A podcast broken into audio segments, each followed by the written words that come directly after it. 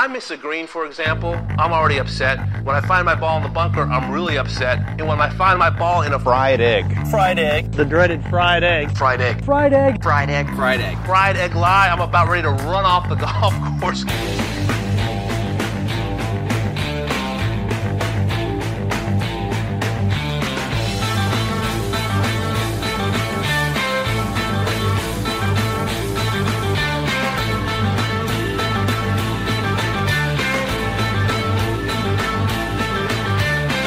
Welcome back to another edition of the Fried Egg Podcast. Today's episode is with Thad Layton. Thad is the senior golf course architect and vice president at Arnold Palmer Design Company. So, the company that uh, conducts all of the design work under the Arnold Palmer umbrella. Thad, I've known for a number of years, and I think he's been doing some pretty interesting stuff, uh, you know, given the reputation of Arnold Palmer design.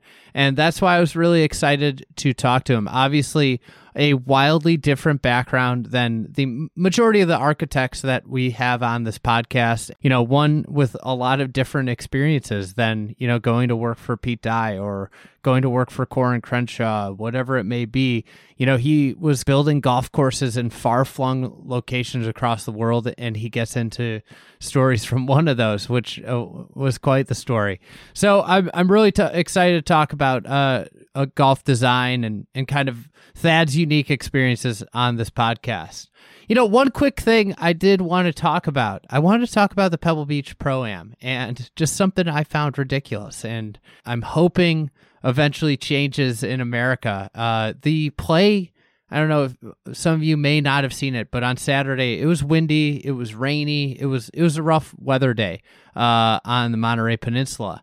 And at MPCC, the wind created a situation, along with the speed of the greens, that the ball was not staying when when marked, and you know it, was, it made it an unplayable condition, and they ended up pulling everybody off the golf course, uh, all three golf courses, so mpcc uh, Pebble Beach, and Spyglass. So while the problem was at mpcc they pulled everybody off the golf course. They did. They halted play for the rest of the afternoon and uh, this led to a Monday finish of an event that should finish on a Sunday. Obviously, that's big for the business of golf. Why these companies sponsor these events, one of the big reasons is for that weekend, valuable weekend airtime. And Saturday, they got basically none of it because of this incident. So obviously it was windy. It was it was tough weather, but not anything that we haven't seen in Scotland and Ireland. And it gets to the underlying issue in in American golf is our fascination with fast greens. Now, I think one of the things is people think fast and smooth.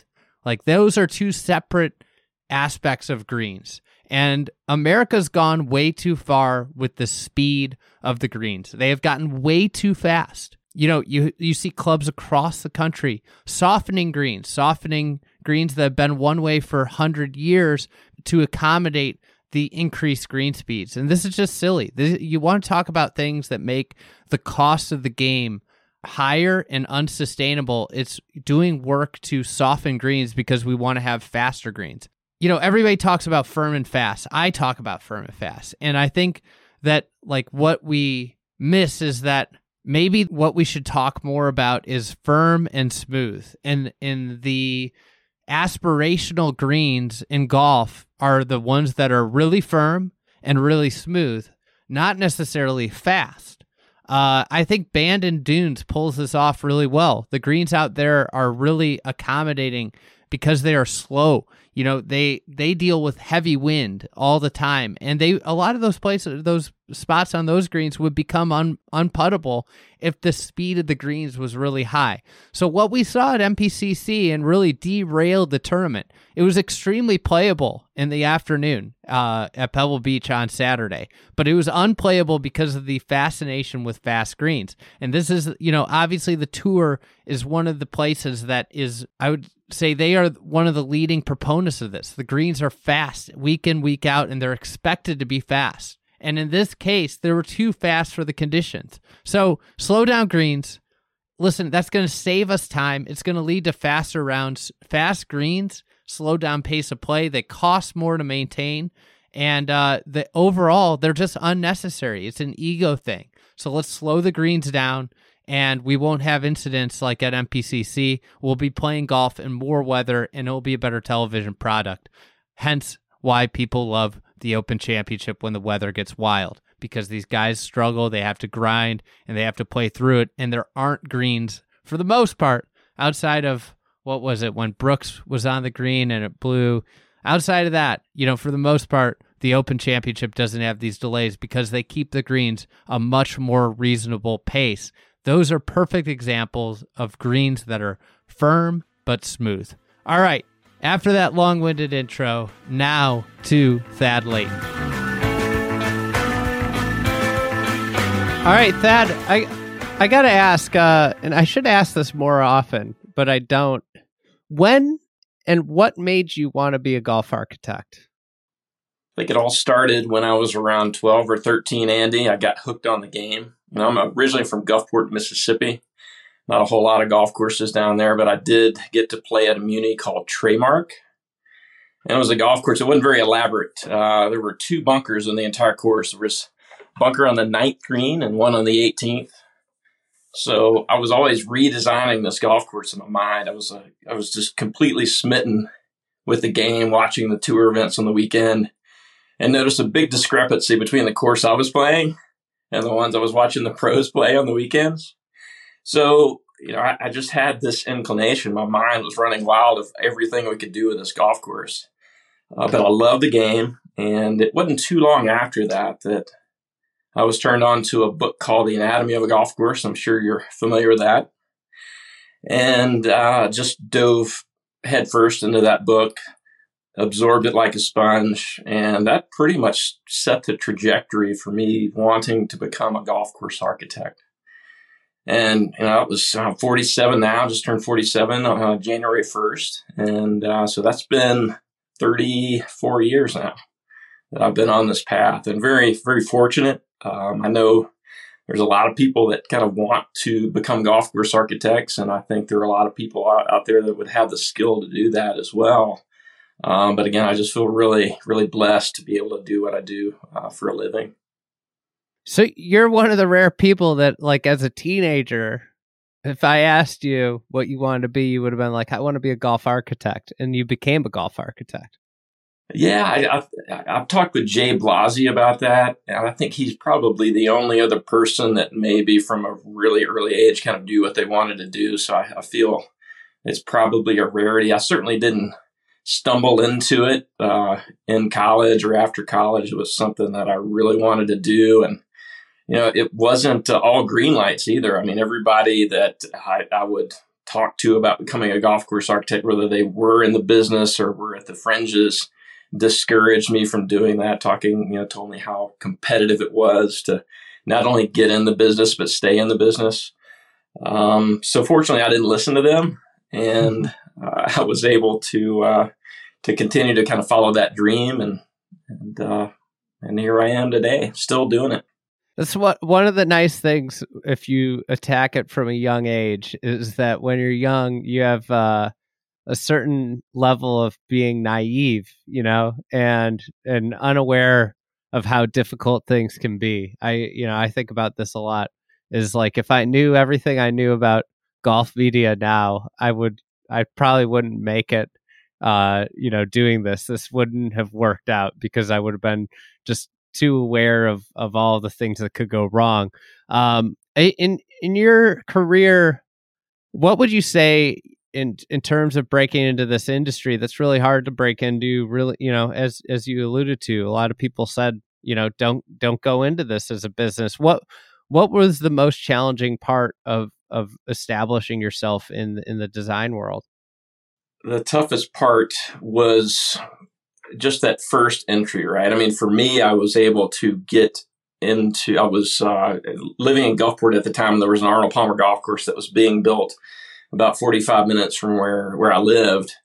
And I was able to get a job on the construction crew. So I think that is, you know, that was the pathway for me. Without that, I don't know if I would be working for Palmer. Maybe I might be working for someone else, but that was my entry into the golf course industry. Uh, you know, I, we get a lot of inquiries from from a lot of people that want to get into the business still to this day, and you know, I, I try to write everybody back and, and try to counsel them on how to best get into the business. I think today the best path is construction, uh, but a lot of people don't want to hear that. They want to go straight into an office. Uh, but the business has changed a lot. But even when I started, getting going straight into an office was uh, it was it, it was unlikely. The odds were stacked against you. So when people reach out to us, I try to encourage them to, you know, get a job with a golf course contractor. And that's how you meet architects. That's how you learn how to build a golf course from the ground up. And that's how eventually you become a good architect. I mean, I, I, I think the best architects in the business have some type of construction background. I'm not saying I'm one of those guys. I'm not saying I'm one of the best in the business. Um, but the guys that I admire in this industry, um, a lot of the guys you interview uh, periodically, they they started out. Uh, a lot of a lot of them have a construction background. I, I know uh, Bill and Tom have uh, backgrounds with Pete Dye and how he considered himself a golf course builder first and foremost. So I think that would be the best way to to get into the business and learn the most and stay in the business. I feel like a common thread uh, among the people that I interview in this industry is is most of them did things and made sacrifices or went out of their way to make themselves indispensable uh, in order, like un, uh, you know, not unable to not hire that person. You know, they they went above and beyond, and I think that's the thing with like a with a highly competitive industry you have to do things that other people aren't willing to do in order to stand out and and and really set yourself apart. Um, it, you've had to have given Arnold Palmer designs, you know, international scope. You know, you've had to been all over the world. What what are a few? What's the craziest place? Like, what's the place when you think I can't believe I, I was there for X amount of my life? What what's the place that you think of the most? Kazakhstan. what, what? Tell me about building a golf course in Kazakhstan. well, it's not uh, Borat's version of Kazakhstan, um, but uh, yeah, that was that was my first opportunity. I'd worked for Arnold Palmer Design for three or four years full time as a project coordinator, and this project came up, you know, they knew I wanted to be an architect. I was on track to do that, and the opportunity came up for this course in Kazakhstan. You would call opportunity, you know, whatever. uh, There's definitely different uh, levels of opportunity, right? Yeah, it wasn't Carmel, but I I jumped at the opportunity. I, I figured this would be a great opportunity, to kind of make my bones, and they uh, they gave me the lead architect job there on uh, it was called Zhailjau, and it was a project for a big mining conglomerate in Kazakhstan that was doing this golf course as kind of a favor to the president to keep you know their mining rights in the country. So I remember you know flying from Jacksonville, Atlanta, Germany, and then a six hour layover to, you know, catch the flight into Almaty, Kazakhstan. And it's like, man, I'm delirious. I, have never flown this far in my entire life. I, I show up like 10 hours jet lag, get off the plane, and there's guys with submachine guns, you know, checking everybody out. Like, man, what have I got myself into? we get on the site, and a guy named Ian Gannon, an Irishman, was our, our project coordinator there he said, man, we got big problems right off the bat. We've got 25 dozers out here, but only two of them work. They're all in excess of 50 years old. The tracks are falling off of them. The laborers don't even have proper equipment. You know, their pickaxes, the handles, they're whittling them out of trees in the morning. And by noon, the, the pickaxes are broken and they're into their bottles of vodka. So I was like, man, this is going to be an uphill climb. So that was, that was my first, uh, uh, probably most remote project that I had uh, as lead architect. And it, eventually it turned out all right. It took about a year to build a golf course. Ian was great. Um, I'd made probably six or seven site visits on that golf course. Today, we like to make a lot more than that, but those are the heydays, right? We were opening, you know, 10 to 12 golf courses a year. Um, so we had a much different business model at the time. But uh, again, that was my first golf course. Very proud of the way that turned out with all the headwinds we experienced on that project. What kind of concessions did you have to make with with the shoddy equipment, and you know, uh, suspect crew, and, and then also like just like the lack of hand? Like, did did you have to change the design at all because of that stuff? You know, I, I we had to back off of our design standards and specifications. Otherwise, we'd still be there today trying to get this thing grassed. Even when the golf course was grass, they had a superintendent that went out there and over fertilized the golf course and basically killed all the grass and set it back an entire growing season. So yeah, it was a new market. It was it was a frontier. I guess it still is for golf, and that was that was one of the cool things about working for Arnold Palmer is being able to, you know, people talk about growing the game. That term gets overused, I think, in a lot of ways. But to be able to go to a market like that where people, even on the construction crew, when I got to go back and play the golf course for the first time, you know, right, right when the thing was growing in, and I was out there with a set of golf clubs hitting shots, and the guys that had been working on the golf course, you know, this light bulb went on their head, and they were watching us play. They'd never seen anybody play golf before and they've been working on this project the entire time. The light bulb came on. It's like, man, this is what we've been working on. This is this is what this is for. They connected the dots. So that was that was pretty cool. What's been, I guess, in terms of you know, you talk about like introducing the game to countries. I, I you know, we we talk with a lot of architects that have limited scope in terms of of building golf courses in countries that are pretty new to golf what is there a way you approach courses like say it's the first course in a country uh, differently than if it's a, a golf course in America?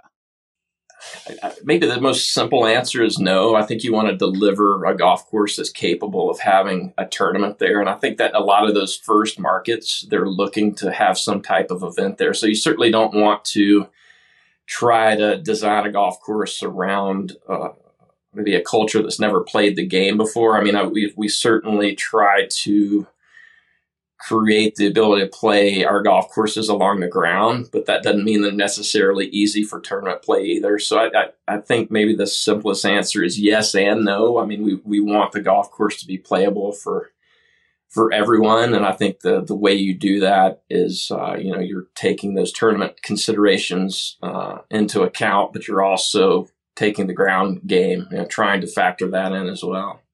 Yeah, you you have to. It, that's got to be a, an interesting challenge because you're in one part designing for the the greatest players in the world because they you know it, it make you make a great like most places that are building their first course have an idea of probably a DP World Tour event or some or an Asian Tour event coming to play there. Um, but then at this on the other hand you've got got people going out there that have never played the game before in their life playing this golf course. Right.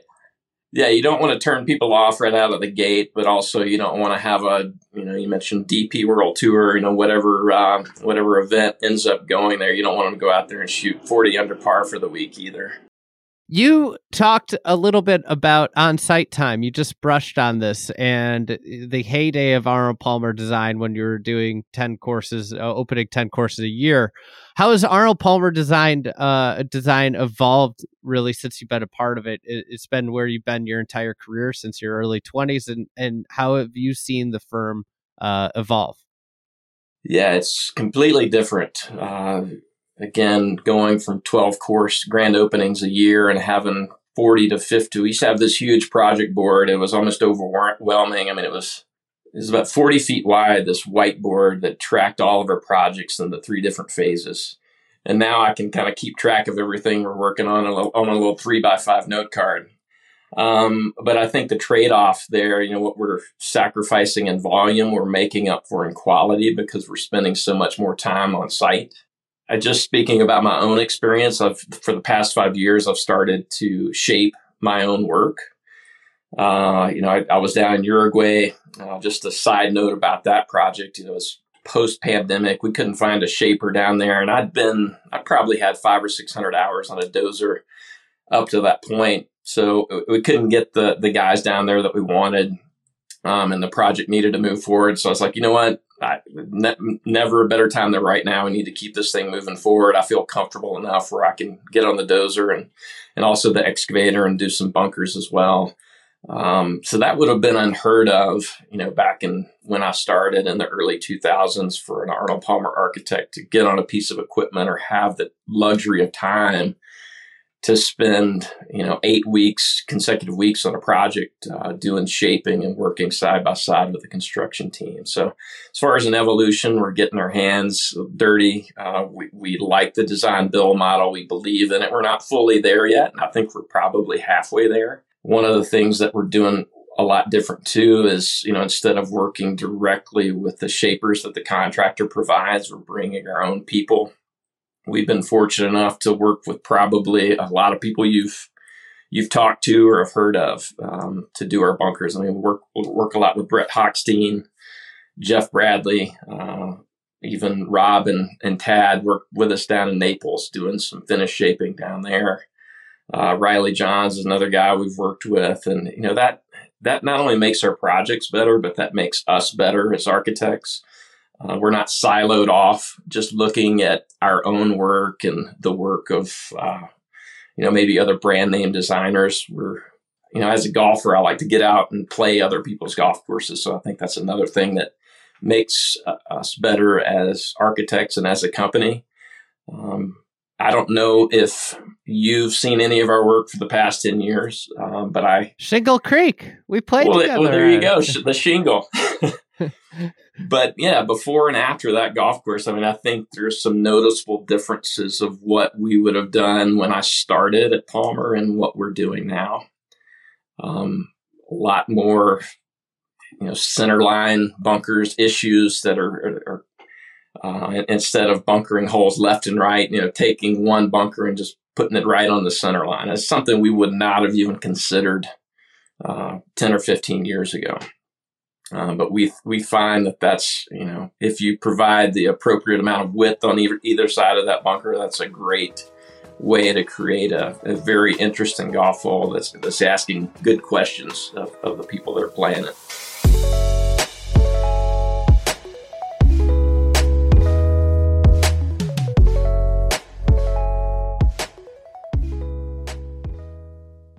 Now for a quick word from our sponsor, Fat Cork. Uh, this is fatcork.com. They do awesome delivery champagne. It is a champagne club. You can buy individual bottles from them or you can join the club. They have a couple different levels of it. They are shipped out quarterly. So you can get four bottles of champagne a quarter, eight bottles of champagne a quarter, or 12 bottles of champagne a quarter based off of what you're looking for. Why this is cool and why I think it really fits with what we're talking about today is we love going to see unique golf courses because they're all different. That's the allure of chasing around, trying to find the great golf course, trying to go play the course that you haven't seen, going to Scotland to experience these great golf courses is we love unique things. And that's exactly what this champagne is. Fat Cork goes and they work directly with the growers of the grapes. So the way the champagne industry works is the growers 90% of the grapes they sell for mass production. 10%, the best 10% they keep for themselves and they make their own bottles. These are those bottles. These are super unique. They're one of a kind bottles. You can't go down to Binny's or Total Wine wherever you wherever you shop and buy these bottles of champagne. You have to you, you get them from Fat Cork because they're getting them directly from those growers. So uh, this is a great Valentine's Day gift if your partner is into champagne. If you're into champagne, it's a great gift for yourself. And they have a good deal for us. Uh, shipping alcohol is expensive.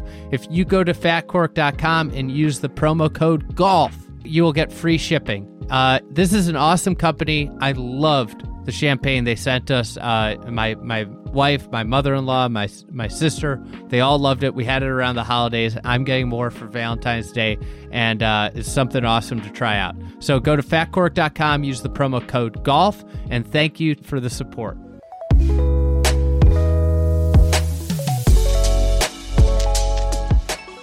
What would you say uh, pushed this evolution and uh, change in ideology? What was really the the thing that that pushed you guys into changing?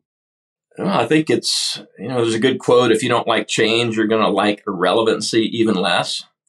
So, as for myself and my design partner, Brandon Johnson, I think the guys that are really passionate about this business are golfers first and foremost.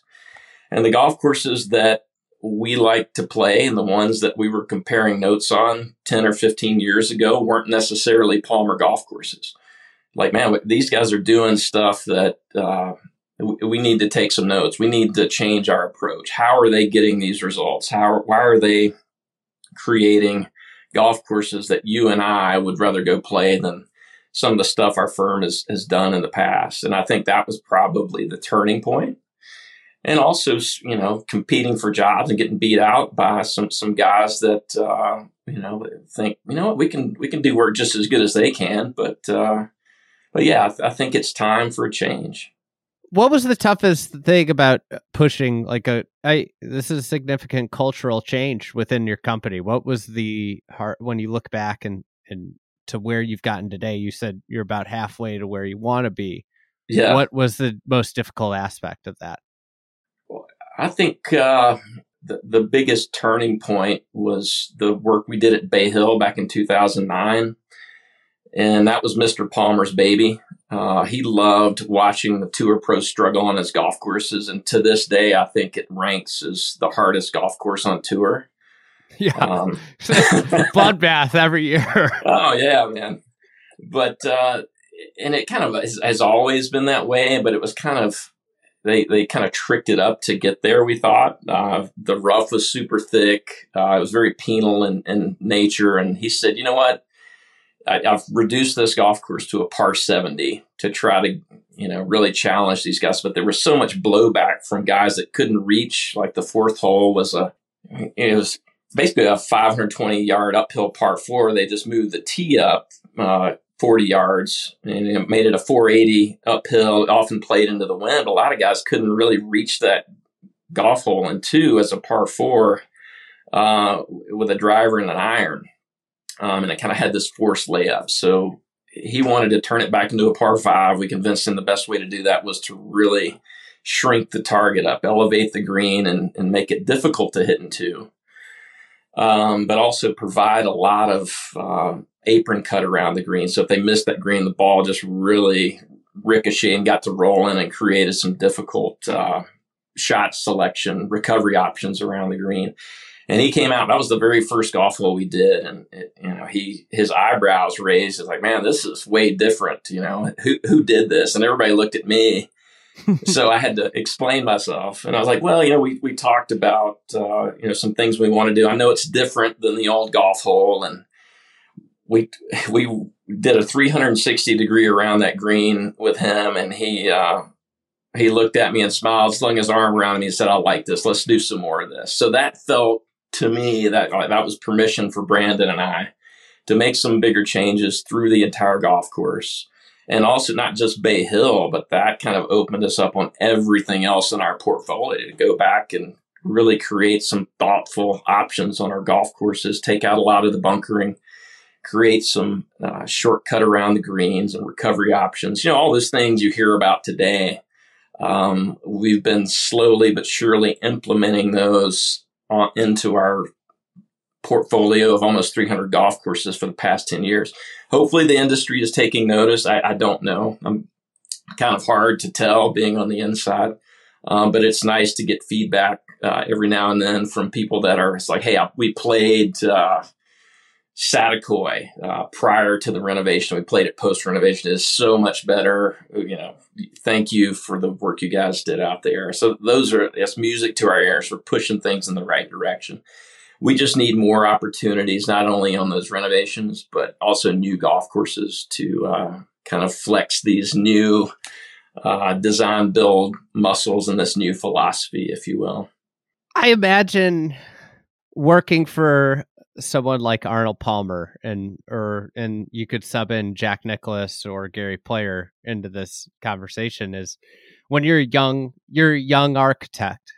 Part of you wants to build your ideas but then part of you understands I need to build things that look like what Arnold Palmer wants. Like you eh, eh, is there a little bit of a, a difficult was it difficult developing your own personal style while working under one of the legends of the game that had built hundreds of courses before you got really became established as an architect that's very insightful, Andy. and that's exactly what I faced, you know, graduating from college. Obviously, I wanted to stay employed there. So I wanted to do things that Mr. Palmer and Ed Seay, who was his number one guy, my da- daily boss there in Ponte Vedra Beach, things that they liked.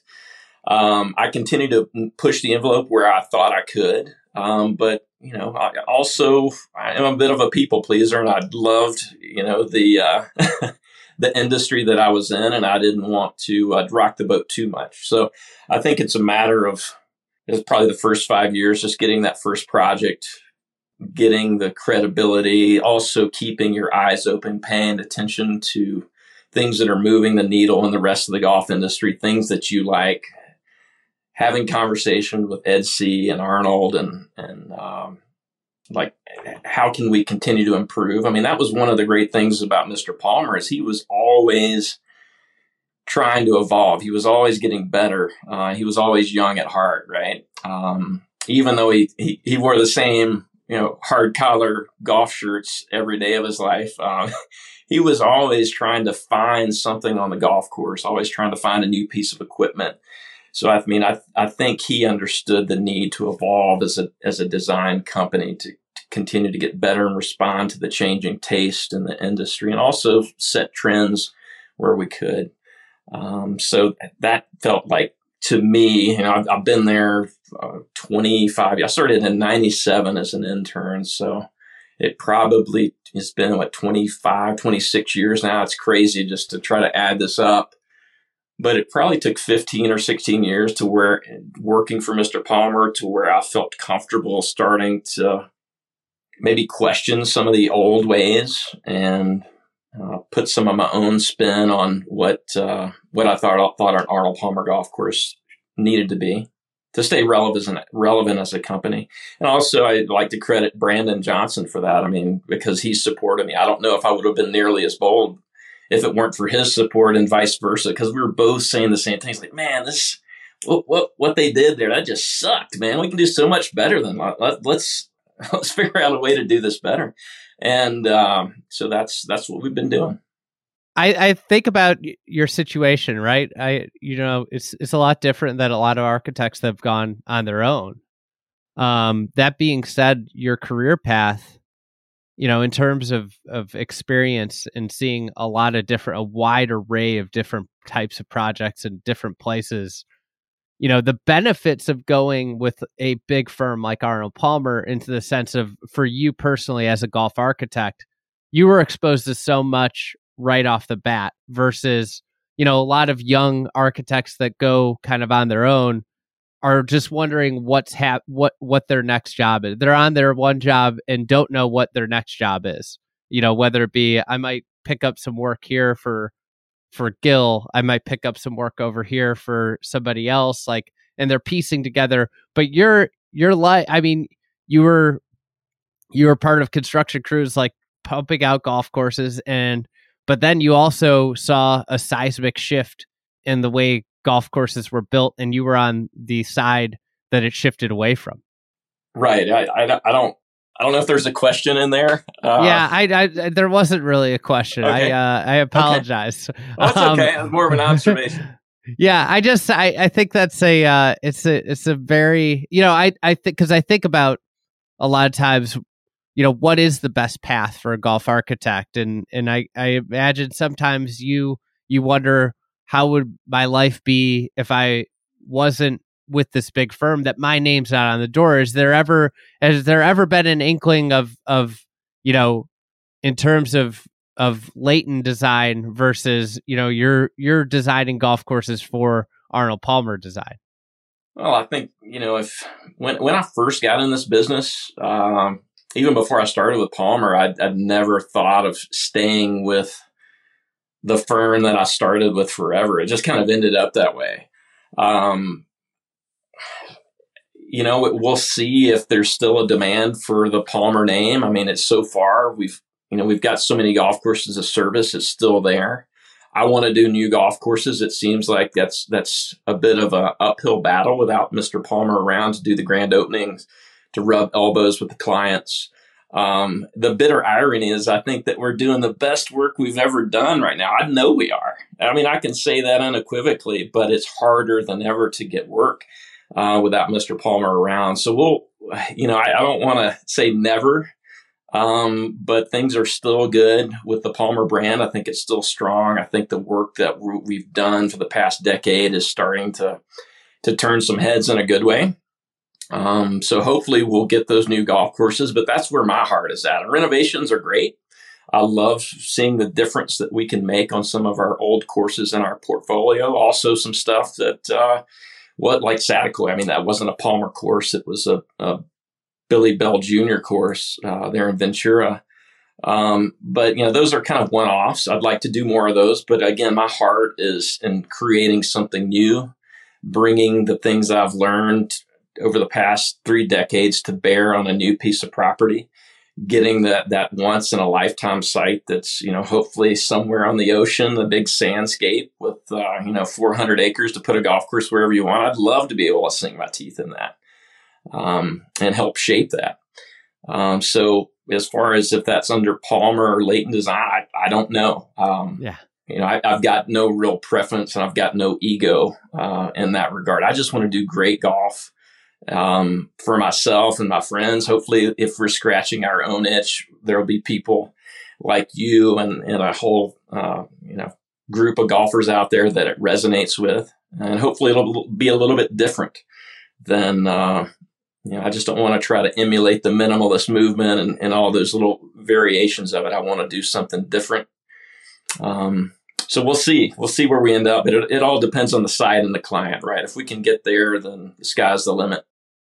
You, you talked earlier about, um, you know, uh, Uruguay and building, really like stepping in and building the majority of features down there because of of shaping needs and and everything with with your life as a golf architect, what is the toughest thing from going to being going from being predominantly an editor where you look at what somebody else built and say hey i i like this. I would change this. I might move this here. I want this to flare up to being an editor and the creator of the work. Yeah. I, I think when you're dealing with being an editor you're probably holding back a little bit because you want to. I, I, think a good architect enlists the creativity of their shaping talent. They get them on board. They engage. They want the the the, the shaper to have some artistic license. So you're probably not getting 100% of what you want, wanted or envisioned. And when you're editing, and, and a lot of cases you're getting something better. But when you when you get on that dozer as an architect, you're the one that's on the hook, right? It's like, man, if you don't like it, there's there's no one to point the finger at. So it's um, it's much different, but it it has provided this connectivity before that I didn't have uh, when I was just on the drafting board and doing site visits. To be on the dozer and understand how to manage dirt and balance each site and you know get the most out of it and create quirk and you know, pinnable areas, uh, everything that you're asking the shaper to do in your plans or by verbal instruction. Now you're the one that has to do that. And kind of these happy accidents that that come up when you're shaping, especially when you're in your. I'm not an A shaper. I, am I'm, I'm a B plus at best. um, so you know, even even I was even though I was down there shaping and you know, roughing everything in, there was a team that went behind me and cleaned things up.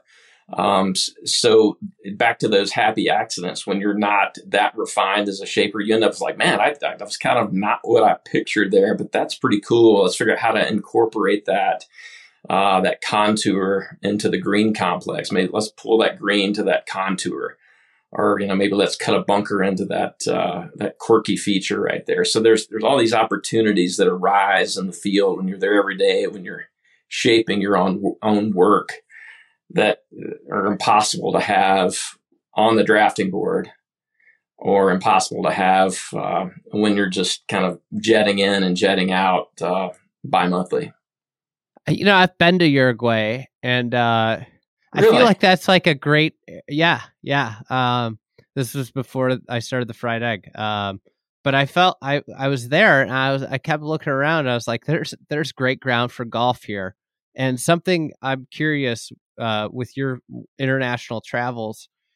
What's the best um, area or country for golf that nobody knows about? Maybe an underdeveloped uh, country in terms of golf that could be a great golf country based off of the natural features.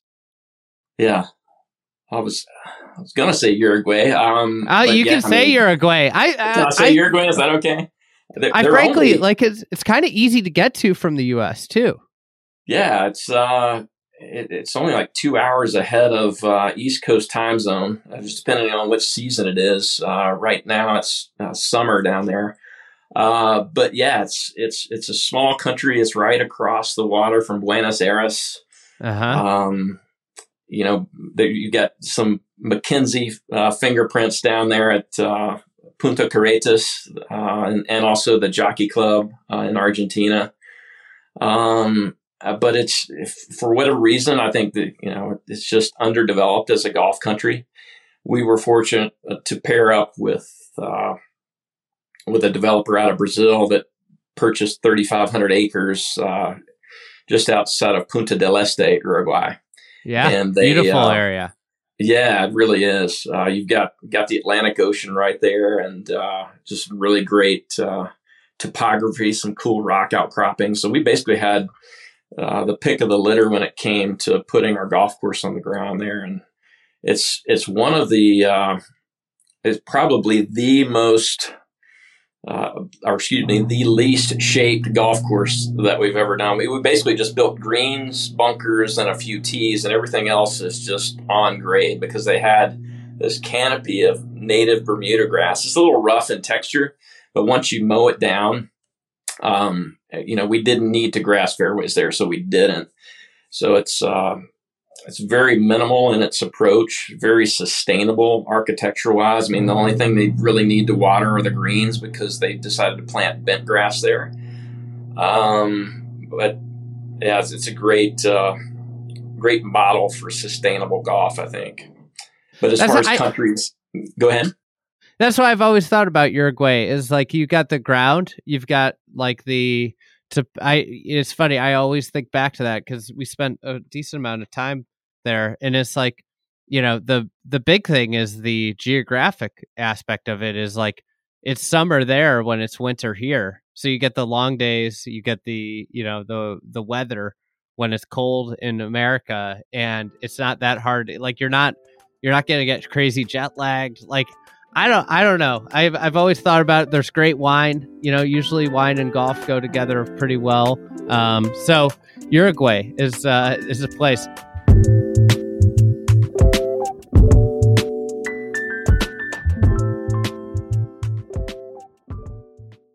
Now, for a quick word from our sponsor, Lumen. Lumen is a great skincare company that we work with. Uh, this is one of the things I'm trying to do in 2023 is take better care of myself. I'm out in the sun a ton, whether I'm golfing, whether I'm on site at a tournament, or whether I'm just like out with my kid. And one of the things that I've noticed is that, like, over the years, this takes a toll on your skin. So this year, I'm trying to take a lot better care of my skin, and Lumen is making it very easy. Uh, one of the things I loved about Lumen was I went on their website. I did. I took this quiz. It took like five minutes, and it told me exactly what I needed. This is confusing stuff. Like I, I've never been on a skincare regimen, but now I am. Uh, the bundle that I am doing is the anti-fatigue essentials bundle. So it comes with a wide range of uh, things that I use. Uh, it's nice face wash, nice moisturizer with a few other things that help my skin recover and just generally be more healthy. So I'm not the only one that likes Lumen. Thousands of others trust it. They have over 5,000 five star reviews. I wish this podcast had that many. Uh, that's that's good. Five getting 5,000 people to say they like you is a very good thing. So uh, they are offering a, a free 30 day trial. You can go on there and and get a you know free 30 days worth of their product. Like I said, it's been really great stuff. And if you use the code TFE, you will also get a free gift from Lumen. So I'm not sure exactly what the gift is, but it's a uh, it's an added bonus. So if you use the promo code TFE, you will get that. Visit lumenskin.com and use the promo code TFE to get started on a new skincare regimen. Now back to Thad Layton.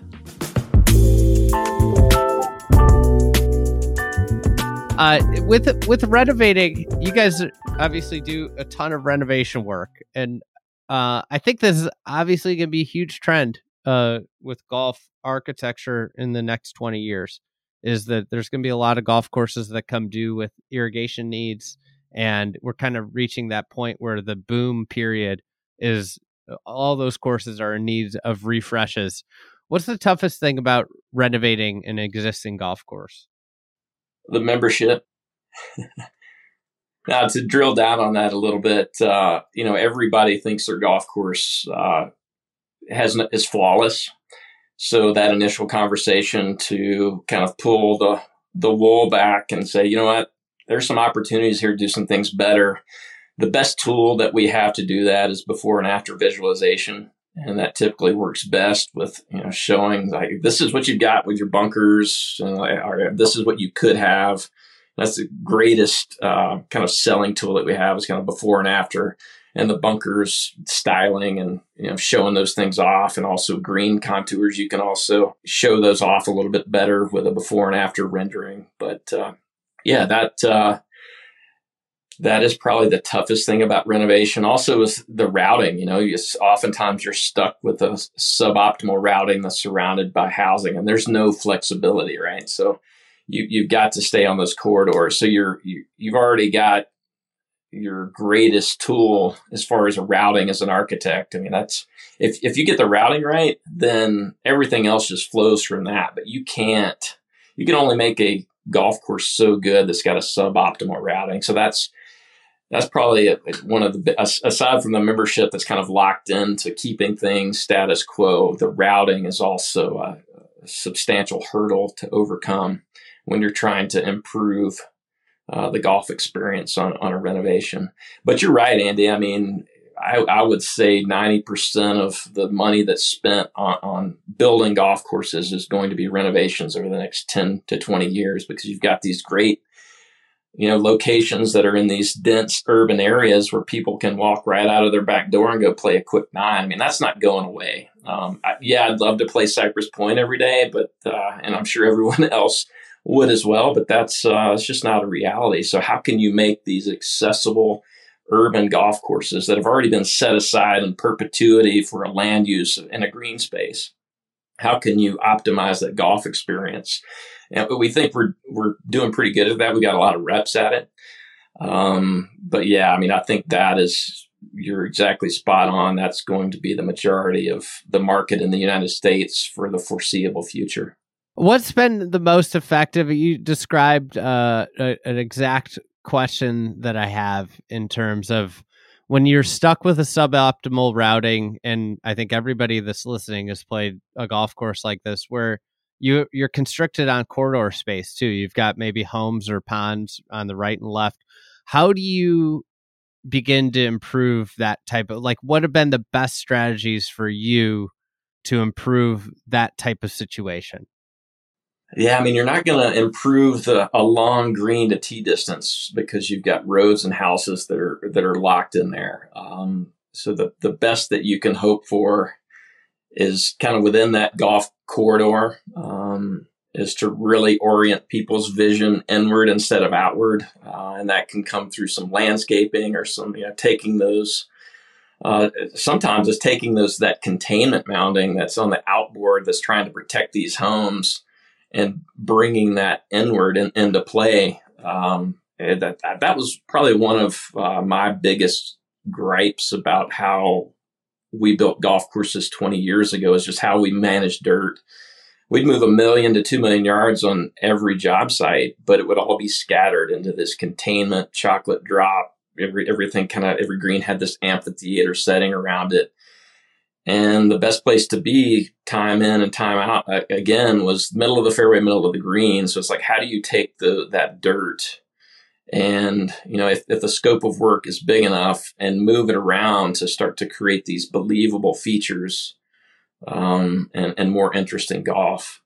But that's really hard to do with, you know, when you're locked in with houses on three sides. So um, probably the most, the, the easiest thing to do is just rebunker it. Um, and instead of having bunker left and right at every fairway and every green, it's like, hey, let's let's nudge some things closer to this. Let's have one bunker um, closer to that line of charm, give them some room to bail out to the left, and just not not be so uh, afraid of where golfers are going to hit the ball because ne- you'll never control hundred percent of the golf shots. I mean, you could put all the containment mounting in the world, um, but people are still going to hit houses. I mean, that's just just the way it is.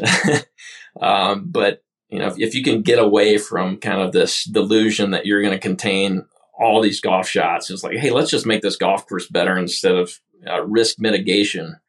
Then, uh, then you stand a chance at creating something special. Maybe not top 100, um, but certainly move the needle in the right direction for a golf course that may have been stuck and lingering in its own respective market. Uh, trying to gain members.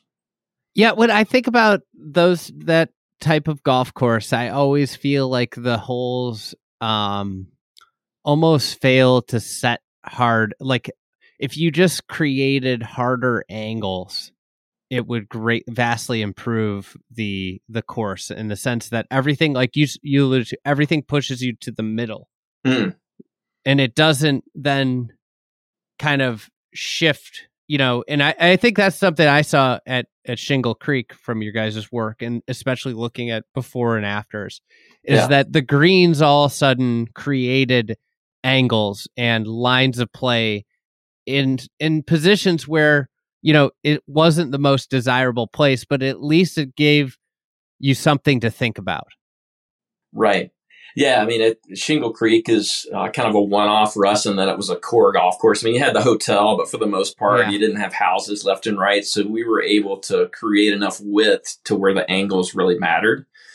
Um, but that's that's easier said than done uh, on development golf, right? Where you've got a three yeah. three hundred foot corridor. There's only so much width you can gain, and only so close to the center line you can nudge those issues before it starts to um, b- become an issue for the the homeowners. So um, it's it's a fine line. I mean, I think you can introduce strategy and angles to a degree in a traditional development. Um, and all the new stuff that we're doing, uh, I don't know if you're you've played Lakewood National, um, but it's a 36 hole course down in the Bradenton, Tampa area. But I think it's worth a look. I mean, I think that's that was a project that Brandon did as a 36 hole job. And it's a, we they actually, had a Korn Ferry tournament there. Do that, that's exactly right? right? Yeah. yeah. And uh, yeah, just right out of the gate, I think the golf course basically its grand opening was the Korn Ferry Tour event. It was uh, it didn't take long before it was you know went from being grown in and built to uh, hosting that event. But from what I understand, it's a pretty successful. Uh, it's a well received golf course for the pros, and it's a bit unusual uh, in a development sense. And I credit Brandon for really, you know, toeing the line when it came to standing up to the developer and saying, you know what, this is the, the land plan you have. That's fine. That's something we would have done 20 years ago. But there's something that's so much better. Let us, as landscape architects and golf course architects, take another look at this land plan. Um, we can still get the same lot yield for you, but we can also make the golf course better. And when the golf course better, that's a rising tide that lifts all boats, right? So if, if this golf course is ranked, if it's one of the better golf courses in a very competitive market in, in that uh, Tampa market, then you're going to be able to justify higher greens fees, higher home sales. So to Lennar's credit, they they listened uh, to that argument. They let us reroute uh, the golf course, and it was all just in theory. It was all just There was nothing built. It was a blank slate but they had a certain pro forma, uh, certain amount of lot real estate frontage they wanted to gain, and we were able to have the best of both worlds. But it took pushing back and not just accepting the job face value and designing within these corridors, but with a, a routing that was done by a not a golf course architect, right? It was just done by a land planner or, and yeah. or the developer to achieve, you know, a number that they pulled out of their hat that looked looked good on paper. So in order, you know, yeah, there'd be a lot of renovations, but there also be a lot of new developments. So to the golf course architects and developers out there that are looking to new properties, I would encourage them to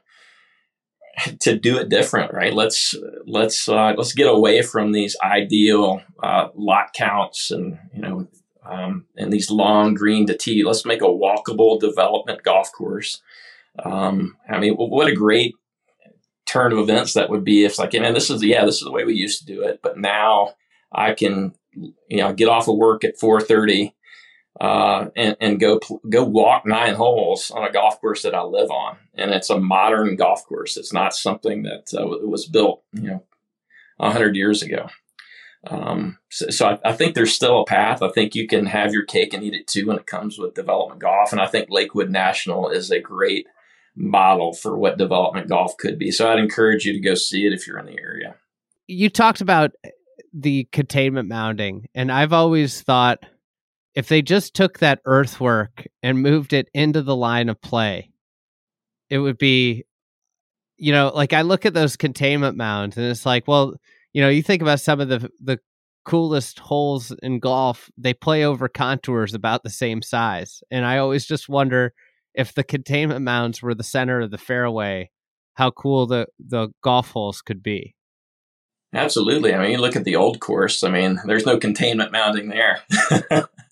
Yeah. All the contours are right down the center line and they're they're hiding bunkers. I mean, it's breaking every rule of you know, rule of golf course architecture that there is out there. And I think the more you can break those rules, um, the the better chance you have at creating something that's worthwhile and is going to endure. But yeah, I agree, man. It's we had it wrong for so long, and you know maybe you could blame that on a litigious society. It's like, well, this architect uh, didn't, you know, if, if you're an expert witness this architect didn't use go through his due diligence process and exercise uh, his his good judgment in uh, in how he moved this dirt. He should have done a lot of containment mounting. So that's just uh, maybe one example of how golf in the United States is you know dies on the altar of of uh, trying to serve too many masters. Mm-hmm. We got to ask what what are a few of your favorite Arnold Palmer stories? Few of my favorite Arnold Palmer stories. Maybe one, maybe two. Yeah. We got to go to Scotland with him uh, to look at a property in the Highlands. Uh, regrettably, that, that golf course didn't happen, but that was one was of Castle uh, Stuart, right? Yeah, yeah, it's a bit of salt in the wound, but uh, but that's all right. so yeah, we uh, we got to go over with Mr. Palmer and tour this just stunning site. It was one of these opportunities like, yeah, this is this is worth waiting 20 years on, right? We're going to do this. We're working with Mark Parsinen and and uh, and walk the center lines with uh, with Mr. Palmer, and he was really excited about it. And uh, just just to spend three days with him on site in Scotland was a, was a time I'll never forget. It's just all the stories he told, the uh, the scotch the stories we heard over you know a bottle of scotch and then uh, then flying back with him brandon and i got up really early that day uh, it was you know in the summer the sun comes up at like 4 a.m so brandon went out and i went out and played uh, 18 holes on castle stuart by it was like 7 a.m had breakfast got on the plane with mr palmer uh, flew back to latrobe and there was still four hours of daylight, and we played another 18 at Latrobe Country Club. So that was one of those. Uh, that was a pretty cool day. It's a great day. I mean, yeah, uh, play so. play go- play golf like 10 hours apart. Um, it's pretty pretty incredible. What uh, what golf courses are, inspire you the most? I always say Pacific Dunes. Um, it was it was a golf course that I think the first cover shot I saw of it on, uh, I think it was the cover of Links magazine. In uh, what year did that golf course open? Was that 2003? Yeah, about 2001 or two, maybe. Okay. Something right around there. But it was one of those shots that it was like, man, I, wherever that is, I got to get to that place. And once I did, it didn't let me down. Um, of all the Bandon properties, it's still a golf course that I that's the one I want to play the most. And just the the routing, the journey it takes you on, similar to Cypress Point. Um, all the terrains that you experience, the care they took to preserve all of these native areas in the foreground, midground, and background. Uh, the the shots that it asks you, you to hit. Um, yeah, it's a great site, but it's a great piece of architecture. But as a golfer, it's something that I would never get tired of playing. Uh, I got to play National Golf Links uh, this October for the first time, and it was always a bucket list golf course for me. And it, man, I had so much fun playing that golf course. Um, and, and, we played Shinnecock that morning. And I'd played Shinnecock before and wasn't really impressed with it because I, I think I'd lost like a dozen balls in the rough. This was prior to the the renovation that they did. Uh, but it was it was a much different golf experience, and it just goes to show you the difference you can make with just tweaking some fairway lines uh, and and expanding some greens, taking things back a little bit, but playing. Back to your question, golf courses that like I like and have influenced me. Shinnecock and National playing those two things back to back. I'm still trying to process that, but so far what I've got is you know they're both great strategic golf courses, but National Golf Links, it's, it's almost like all the varnish is stripped off. You see every kind of that form follows function. Every form there is trying to do something with a golf ball. And once you play that thing a couple of times, you kind of know where those features are, but you can also see them and appreciate them. It's like, you know, all that veneer is stripped away. But the same thing across the street at Shinnecock, all the strategy is there, but it's just so refined and it's so polished. Um, but and and they're and they're on the same piece of property, arguably. I mean, they share a border, but how two different golf courses, you know, how two courses can look so different. Um, one can be such a punishing test in Shinnecock, um, and then one can be so much fun. It's just it's it's still something. I mean, it's probably worth writing a book about. Maybe someone already has, but uh, those the architecture on those respective sites being so close to one another are are, are cap are captivating to me. Yeah the the thing about those two places that I I am so you know similar to what you're saying is like the styles are so different Hmm. And, you know, like it's kind of the the perfect thing to point to when you you talk about how golf architecture is an art is like very similar sites um different architects and completely different results right and i think like one of the things that i've heard uh from numerous people is that like you know great example about like the different architecture styles like you're talking about how how punishing, how tough Shinnecock is, and how how fun and scoreable National is. If mm-hmm. you took, eh, you know, from what I gather, when women play, women prefer Shinnecock. They think Shinnecock's more fun because there's le- like the openings into every green is wide open, right? Yeah. So you can run shots in much easier at Shinnecock, whereas National has a ton of forced carries into greens.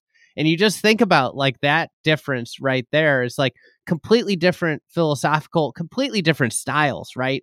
You know, where Flynn was so natural and and the Raynor Macdonald uh, architecture is very manufactured for the era, right? You know, it's mm-hmm. just it's just a, a, a fascinating um, those two courses studying them.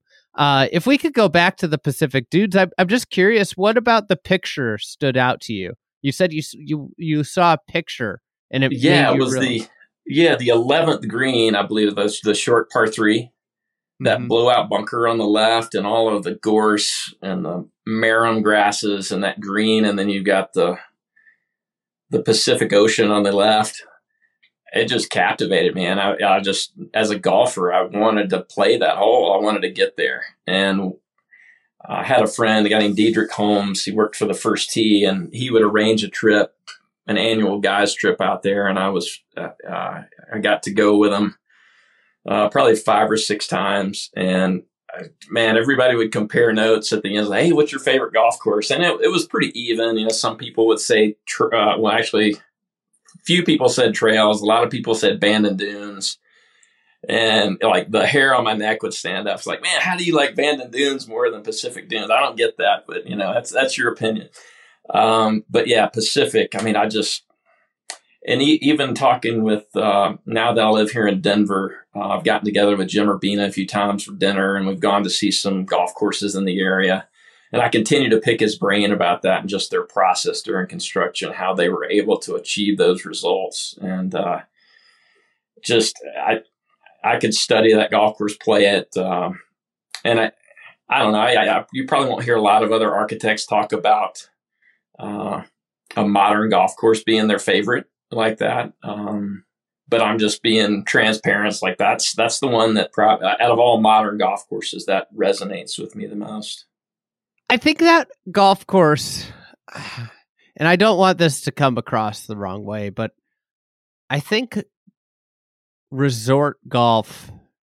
The more and more I think about it and look at it, I think resort golf, in a way, can be watered down golf architecture like if you put architects in in the same position to build a a private course and a resort course same land the golf course would have a little bit more zip pop like some a little bit more like oomph if it's a a private club than a resort.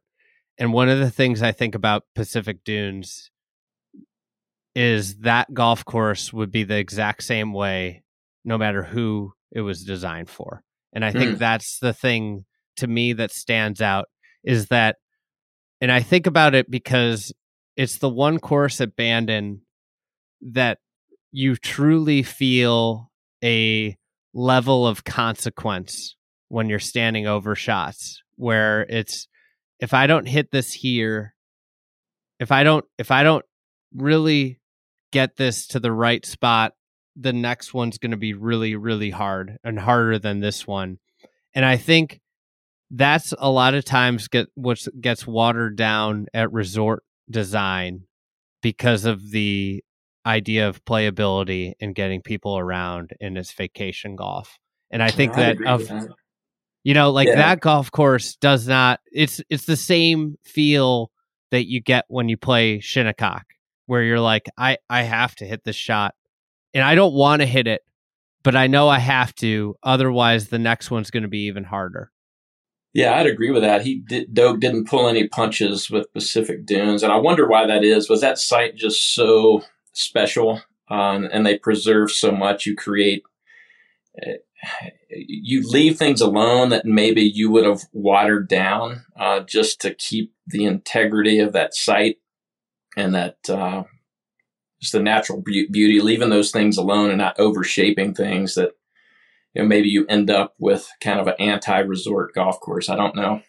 Yeah, it's it's it's interesting. I, like I think all the courses there are great. It's just that's the only one that to me really triggers the the do or die elements. Like whether people want to admit it or not, I think all great golf courses have like the truly, truly great golf courses force you into hitting shots you don't want to hit. I mean, like perfect example is the 16th at Cypress Point, right?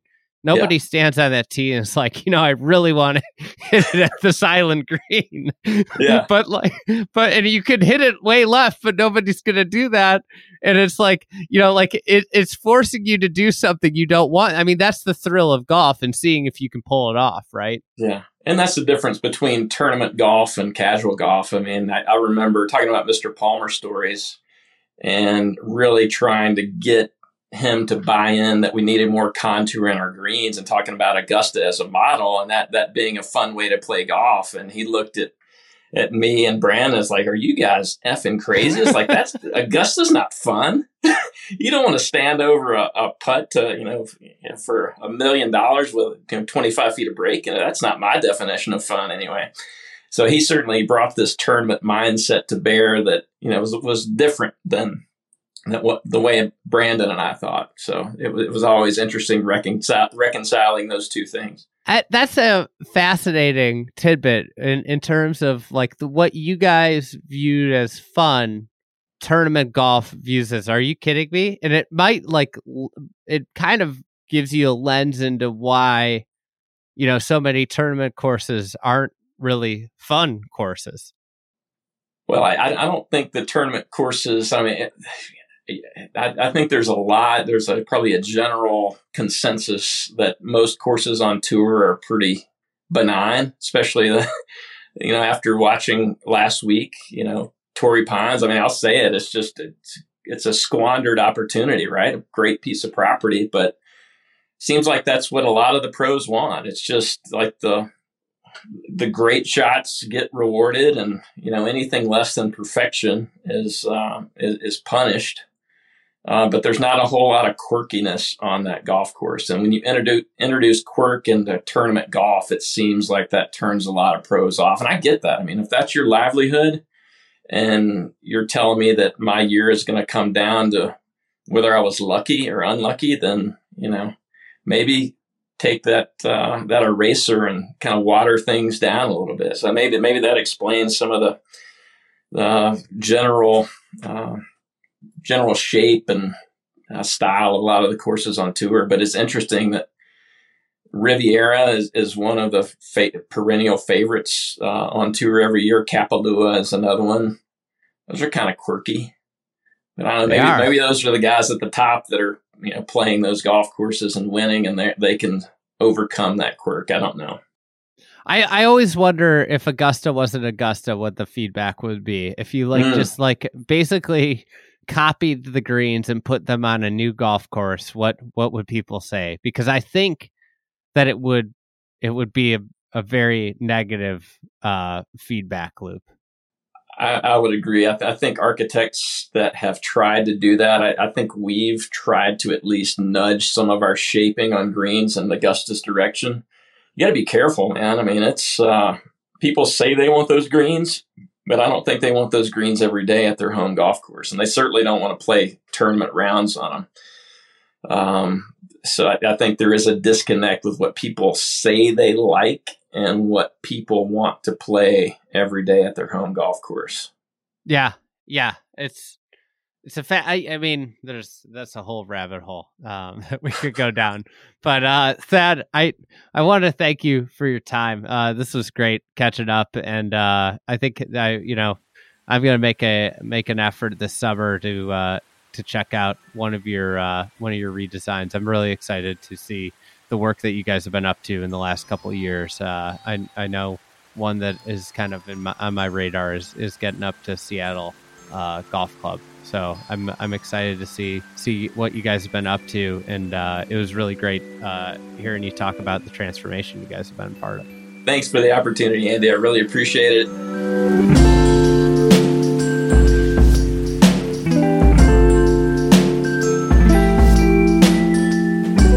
Thank you for listening to another edition of the Fried Egg Podcast. Today's episode was edited by Matt Russes. Thank you, Matt.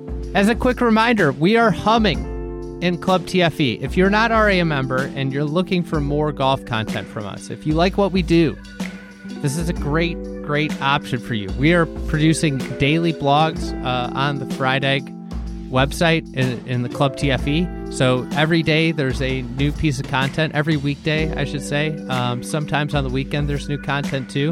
This week we've got a uh, we just posted a our monthly video, which is a roundtable on Muirfield. So it's it's fun. I'm talking with David Normoyle and Robin Dow. They're historian at Muirfield. Uh, it's like a 20 minute video all about Muirfield, uh, maybe 10 minute video all about Muirfield. Also going up is a, uh, a course profile on Kingsley. There's a ton of great stuff. The one of the neat things about joining now is you get the benefit of all the stuff that we've produced in the last six weeks, which has been pretty substantial. So if you are interested uh, in Club TFE, go to thefriedegg.com slash membership and you can find out more there. It's $120 a year and it goes really, that money is going, we're putting it right back in and adding more content. We're we're scaling up and trying to do more. And thank you for all that have joined and the support. Thanks. And we'll be back later this week with another episode of the Fried Egg Podcast.